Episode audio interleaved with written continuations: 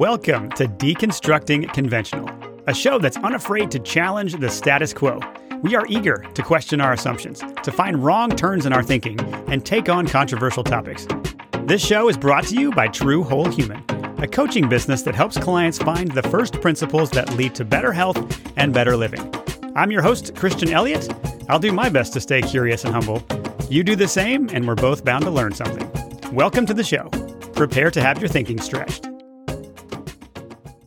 Hello, everyone. Welcome to episode 1 of the Deconstructing Conventional podcast. I have toyed with the idea of doing a podcast for years, and it's exciting for me that today's finally the day. So what I figured I would do here in the first episode was just give you a little bit of background on who I am and what this show is all about and why you might be interested to stick around. So if you are looking for, one label to describe what I do or what my wife and I do in terms that kind of best fit us, it's probably a health coach. I've also been called an investigator or excavator or life coach, nutritionist, trainer. A lot of different titles have fit me over the years. But the tagline we have for our business is that we coach the whole human. And as I go on, that will make more sense. But I guess you could say that one of the areas we specialize in is holistic thinking, of looking at the big picture and trying to find the signal in the noise, trying to find the best principles and the fastest path to get someone well. So whereas, most of the health world, I would say, is kind of focused on fragmented thinking or siloed niches. And really what got me into health is I was sick during grad school. I had, probably half a dozen different doctors I went to trying to get well. I had some joints that were degenerating, shoulder and knee. And, I was probably sick about 4 times a year, fairly significantly. That would just take me out. And none of the doctors really seemed to help. They'd give me different medicines that would give me a cough or that wouldn't make me feel well, and just got frustrated. And then shortly after my wife and I got married in 2003, we went to a chiropractor. One of her bridesmaids went to one, and I thought, well, shoot, nothing else is working. Maybe I'll give that a shot. And short version of that is that chiropractor blew my mind. He took my paradigm of health and turned it upside down. He had a series of educational videos and a practitioner skill set that really just helped me heal. And as I reflected back on some of the biggest influences that led to where we are today, there was really 2 main influences that came from that initial experience, or 2 powerful things that really kind of shaped the trajectory of the business we've ended up building. So the first was going through that experience really gave me a different level of skepticism toward conventional medicine and the food industry in particular. And so, it kind of led me to wonder, what other things do I not know about? Well, how was this one person able to so dramatically change my health, whereas all the other doctors I had been to before couldn't move the needle? And so over the course of time, I've probably tried close to 4 dozen different healing modalities by now. I became so fascinated with the what else do I not know that it led me to really explore the world of, what you'd broadly call alternative health. And so what you find is if you look at any particular healing modality, they usually will have what they'll describe as the latest breakthrough and the smartest doctors and the most suppressed truth. And all you need to do is find their one discipline and use it, and all of your dreams will come true. And that, over time, being a student of health and not just being skeptical of the medical complex, but taking that skepticism and saying, why do all of these different disciplines claim to be able to help in ways? And then at the end of it, they often deliver, but their delivery tends to not match the intensity of their promises. And I also found the same thing true in nutrition. So one of the things that chiropractor did for me was help me think about nutrition and use it to heal my body. He challenged the assumption that food doesn't have anything to do with your health, does it? And sure enough, it has a lot to do with it. So I went so far as to actually go get a diploma in nutrition. And I remember one day I'm studying for my test. I'm looking at we're trying to memorize all the vitamins and minerals and amino acids and fatty acids. And I'm coming up with mnemonic devices to try to remember all of them. And we have to be able to report back what these different nutrients do in the body and then which ones need each other. And I remember at the end of it, I looked back at, just stepped back from my notes and thought, so basically our body needs all of the nutrients and they kind of all need each other. And when you look at that and you're trying to remember it and you're trying to think, how would I practically help someone heal their body with nutrition when they basically need all the nutrition in the right amounts? And it starts to become obvious that you have to have a different way of thinking. There has to be better principles. There has to be a simpler approach than take a blood test, and then we're going to just supplement every single nutrient you could need and hope for the best. There's got to be a better way to do that. And so this led me to studying just about every dietary philosophy at the time, Atkins and South Beach and blood type diets and keto and paleo and the Daniel fast and juicing, and you just do aloe, or there are books like The Thyroid Cure or The Leptin Solution, right? If there's one gland that we need to focus on, or there's one hormone like leptin, and if you get that figured out, you'll be skinny, rich, and happy. And then it's about this gene or that gene or the perfect superfood. And you go down the rabbit hole of nutrition. And by golly, it's one of, if not the most confusing set of science disciplines you've ever seen. It's science becomes this sledgehammer that different facets of the nutrition community beats themselves up with. And it's one of two topics really in the health world where it almost becomes religious. It becomes, you can't question my science. And if you do, something's wrong with you. And it's odd that a discipline that's supposed to be helping us unearth truth actually becomes a wedge. And so it just became fascinating to me looking at how many different approaches to nutrition there are. And it forced me to zoom out and think at a different level about how could I really help someone. And what I found is most nutrition information is kind of more nutritionism or health isms, right? Studying nutrition made me really skeptical of overly simplistic claims of what science said was the perfect answer to the perfect food or the way everyone or most people should eat. And I had to step back and find different solutions. And the challenge with that is that, one of the big platitudes in health world or in business in particular is that riches are found in niches. And I would argue there's definitely some truth to that. If you want to be able to serve a specific community and you can niche down, often you can find the people who appreciate that niche. And while riches can be found in niches, the challenge we have with health is that health is not found in niches. And I didn't want to be in the business of creating results not typical scenarios where people come to me and they just have, I'm hoping they're at the precipice of this one thing that I have, or this paint corner I've painted myself into. This will be the thing that finally helps the people who need me. I wanted to be able to do what that chiropractor had done for me. I wanted to be able to create an inflection point. I wanted to be in the business of creating breakthroughs for people.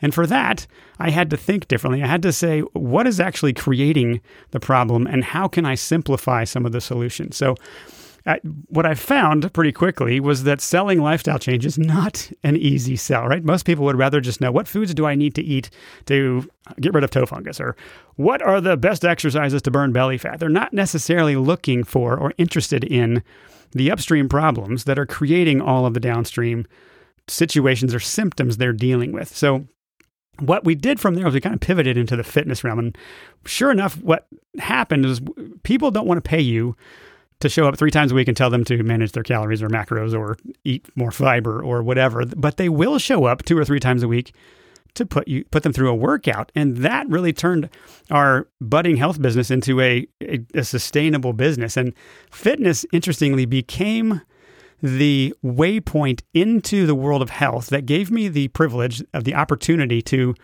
talk to people about their health situation, to be able to look at the things they were trying to accomplish and take them about as far as fitness by itself can take them. And eventually they tend to become more interested in, maybe I should drink more water. Maybe I should manage my diet. Maybe I should try to go to bed on time. Maybe it would be helpful if I reduce my stress and figured out why I can't make it on time for my appointments. And it really just gave me more and more opportunity to understand the human condition. And there's probably not an excuse that someone could throw out or that you could throw out that I've not heard yet.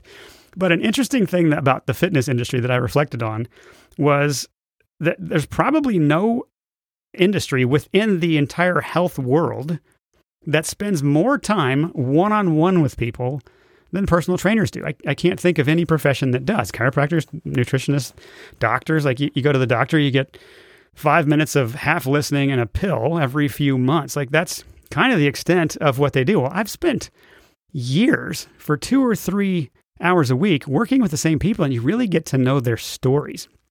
And so short version, we took that business, we grew it from 400 square feet to about 10,000 square feet. We had a brick and mortar location for about 9 years, and we incorporated just about, a lot of the main holistic disciplines you can think of: chiropractors, nutritionists, acupuncturists, naturopath, massage therapy. We had a bunch of trainers and just about every type of group fitness you could think of, and we integrated that. And what happened in my thinking was I got to appreciate the angle that those different disciplines brought to this person. And I became less and less attached to which one made the difference and more interested in trying to triage this person and their situation and what would actually help them the most. Because I could make money off of whichever thing they were doing, so it didn't really matter to me. I just wanted them to get well. And sure enough, over time, it slowly occurred to me that I can have the best practitioners and the best doctors and the most solid exercise or nutrition program, and yet, if I don't understand the person who is in front of me, if I don't understand the complexities of their life and their emotional baggage or their insecurities or the things that that unique individual brings to the table, if I don't have a framework to inventory and help them understand themselves, I'm going to be very limited. I'll still stay in the results not typical lane, even with a big team around me. So toward the end of our brick and mortar era, we really started transitioning more into the life coaching and to looking at people more holistically and trying to understand how would we coach them around life, not just health and fitness, so that it started broadening the way that we were helping people. And so fast forward a little bit, that we had to unexpectedly close that business. Very painful chapter. I've written about it on the blog, so I won't get into it much here, but crucible of slugging it out to transform what we knew into a virtual business. And I kind of found my sweet spot of coaching the whole human. That's really our tagline. And now I just get paid to be curious and help people really find the first principles and to find truth, to find the better answers that can solve the reason their health has started to manifest symptoms in the first place. And I get to help people who are finally ready. I tend to collect people who feel like they have tried everything. They've been through the gamut of all the different disciplines, and they've worn out the medical merry-go-round, and they're tired of the symptom management that is prevalent in even the alternative realm. And they're looking for, there's got to be a better way. And most of the time, the sentence or the statement that for things to get better, you have to get better, that doesn't bother them. They're ready. They're finally ready to say, something I'm doing is not working. And maybe I need to look at this more holistically and see if I can go far enough upstream to really figure out what's causing this. Why am I uninterested? Why am I unmotivated? Why can't I make myself do what I know I want to do?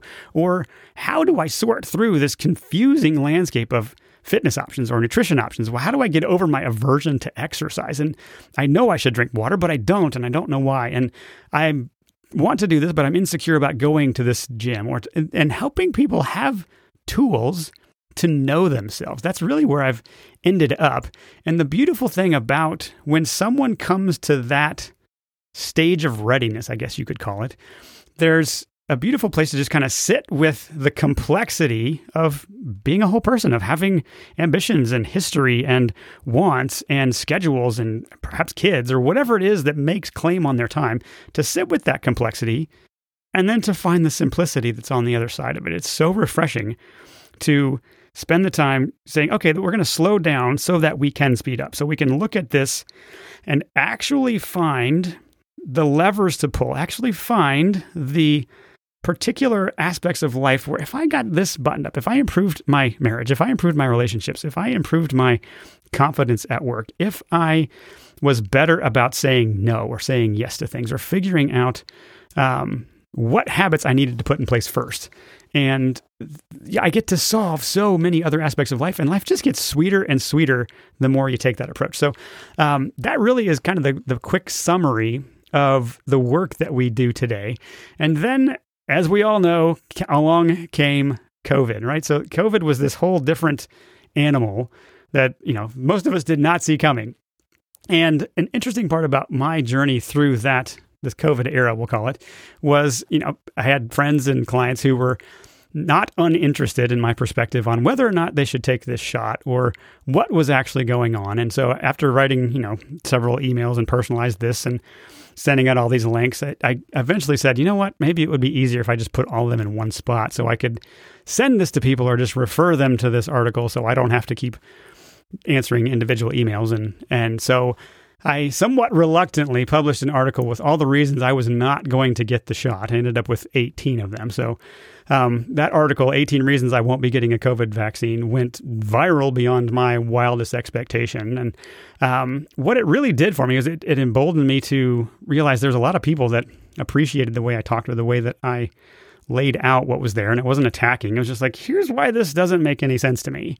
And the wave of thank you that I got from that, or the continued admonition to keep writing or to speak out, really just kind of wooed me into the freedom fight. I wasn't really looking for that. I'm a health coach and I help people, create the breakthroughs in their personal life. But that reality of I'm a husband, I've got 6 kids, we homeschool. I don't want to look back on this and say, you know what, I was too cowardly to do anything. Or now that I understand more of what's going on in this world, I can't bow out of this fight. And so that has, I say that to say basically the podcast itself is really going to have 2 different tracks, I guess you could say. There's the health track, and that opens up so many fun, fascinating conversations that I will take all over the place and really enjoy questioning my assumptions and those of other people.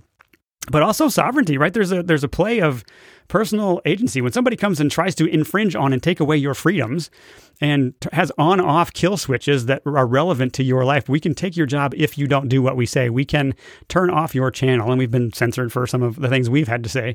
It tends to rile up the fighter. The globalists so far have not figured out that censorship is the best way to spread a message, right? You want to, or persecution. Like if you want, the early church spread more when it got persecuted. You want to persecute a religion? That's how you're going to make it spread. So fortunately or unfortunately, the globalists haven't figured that out. And I'm interested in being in the fight to do right by my kids and my family, and to honor those of you who appreciate that I may have a way to say that can build bridges rather than create walls. So sometimes this show will have guests. Sometimes it'll just be me. Sometimes my wife and I will join other person and interview them. But it'll be a hodgepodge of a lot of different topics, but it'll be related to those 2 things, health and sovereignty. So I guess I wanted to, in summary, just kind of give you kind of 3 of the main guiding principles or ways that we hope to be salt and light in this podcast space. So the first thing is what we are about, or what we're attempting to do here, is really just some first principle distillation. Really, if you don't know what first principles are, it's basically,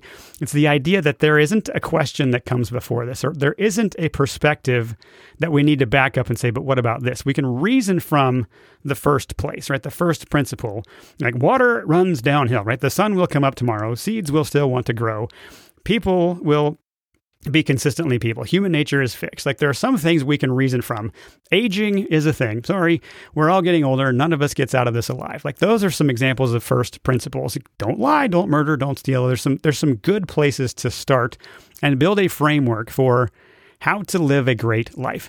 And so this podcast in general is our attempt to pass on some first principles, because at the end of the day, we all want the same things, right? We all want love, and we all want to be respected, and we want to know that our life matters. We all need to eat. We all need to, where we want clean water and food and air. And so as we focus more on what we have in common and less on all of the ways that we're being attempted to be divided, the number of lessons we can learn is dramatic. So another way to think of it is when you buy a book, right? You're buying years of someone's hard-won wisdom where they slug it out and try to articulate concepts. And so I'm basically going to pull from about 2 decades of life in the trenches, trying to help people build better health and better life.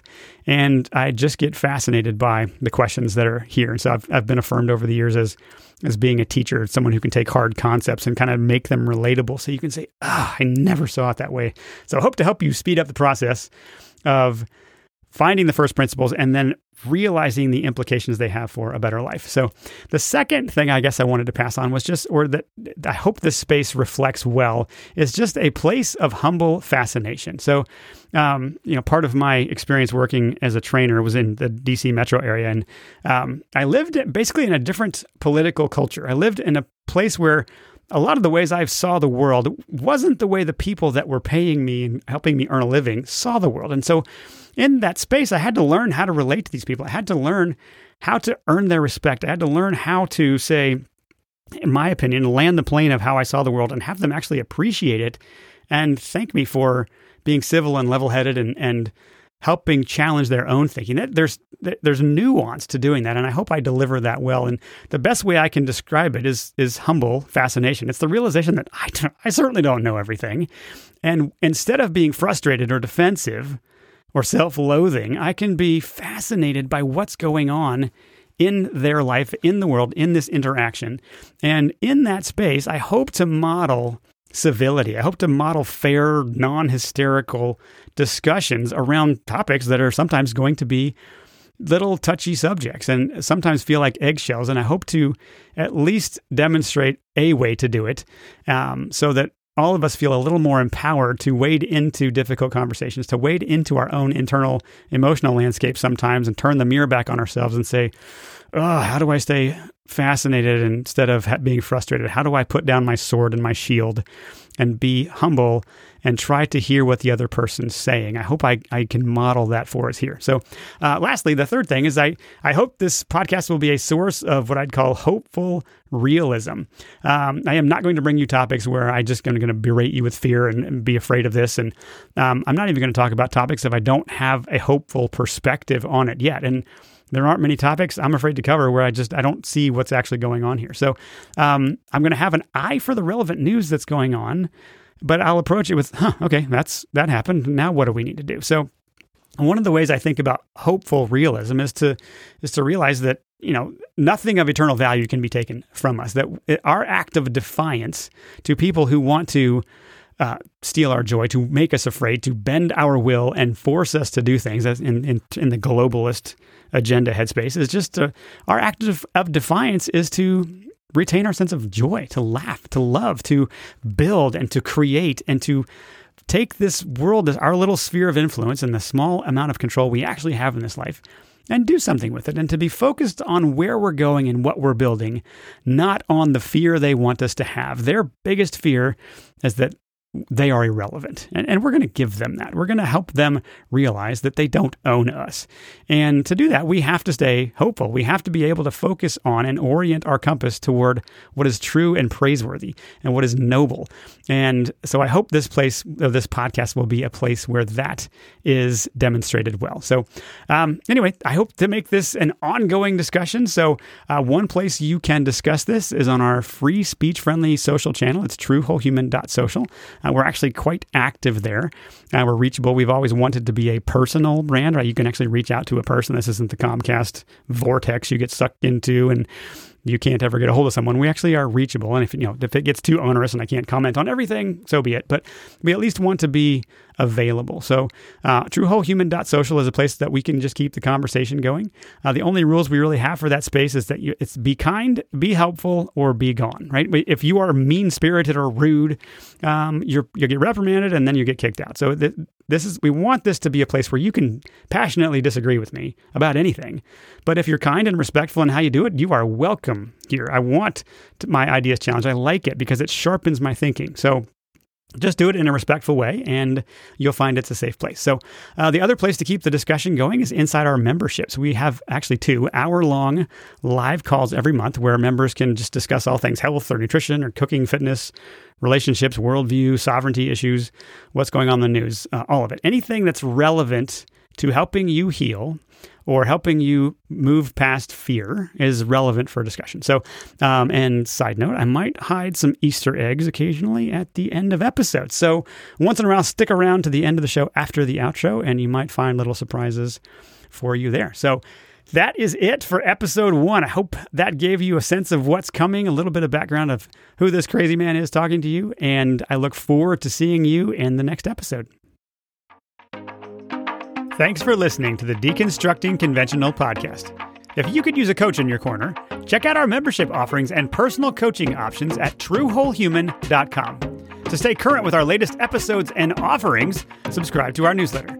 And if you want to keep the conversation going or suggest a guest or podcast topic, visit us on our free speech-friendly social channel, TrueWholeHuman.social. I'll see you in the next episode.